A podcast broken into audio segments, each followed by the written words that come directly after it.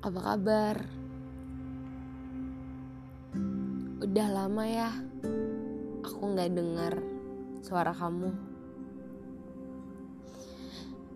Udah lama juga Aku gak lihat senyum kamu. Aku rindu notifikasi pesan dari kamu. Ternyata orang kayak kamu ngangenin Kamu baik-baik aja kan di sana? Gimana hari kamu? Menyenangkan kan? Kamu sehat kan di sana? Jaga pola makan kamu ya.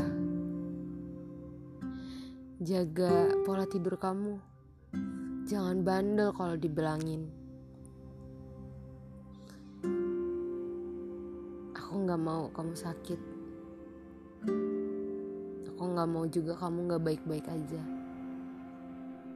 Karena kalau nanti aku dengar kabar soal kamu dan kamu lagi gak baik-baik aja, itu cukup nyakitin. Cukup bikin aku sedih. Makasih ya buat semua senyum yang pernah kamu kasih ke aku. Indah banget dulu aku tuh nggak pengen senyum kamu dilihat orang lain. Karena manis aku pengen nikmatinnya sendiri.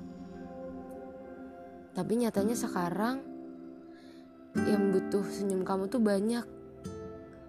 Yang butuh lihat kamu bahagia itu banyak. Makanya dari situ aku belajar buat gak egois belajar buat mengikhlaskan. Mengikhlaskan sesuatu demi kebahagiaan kamu.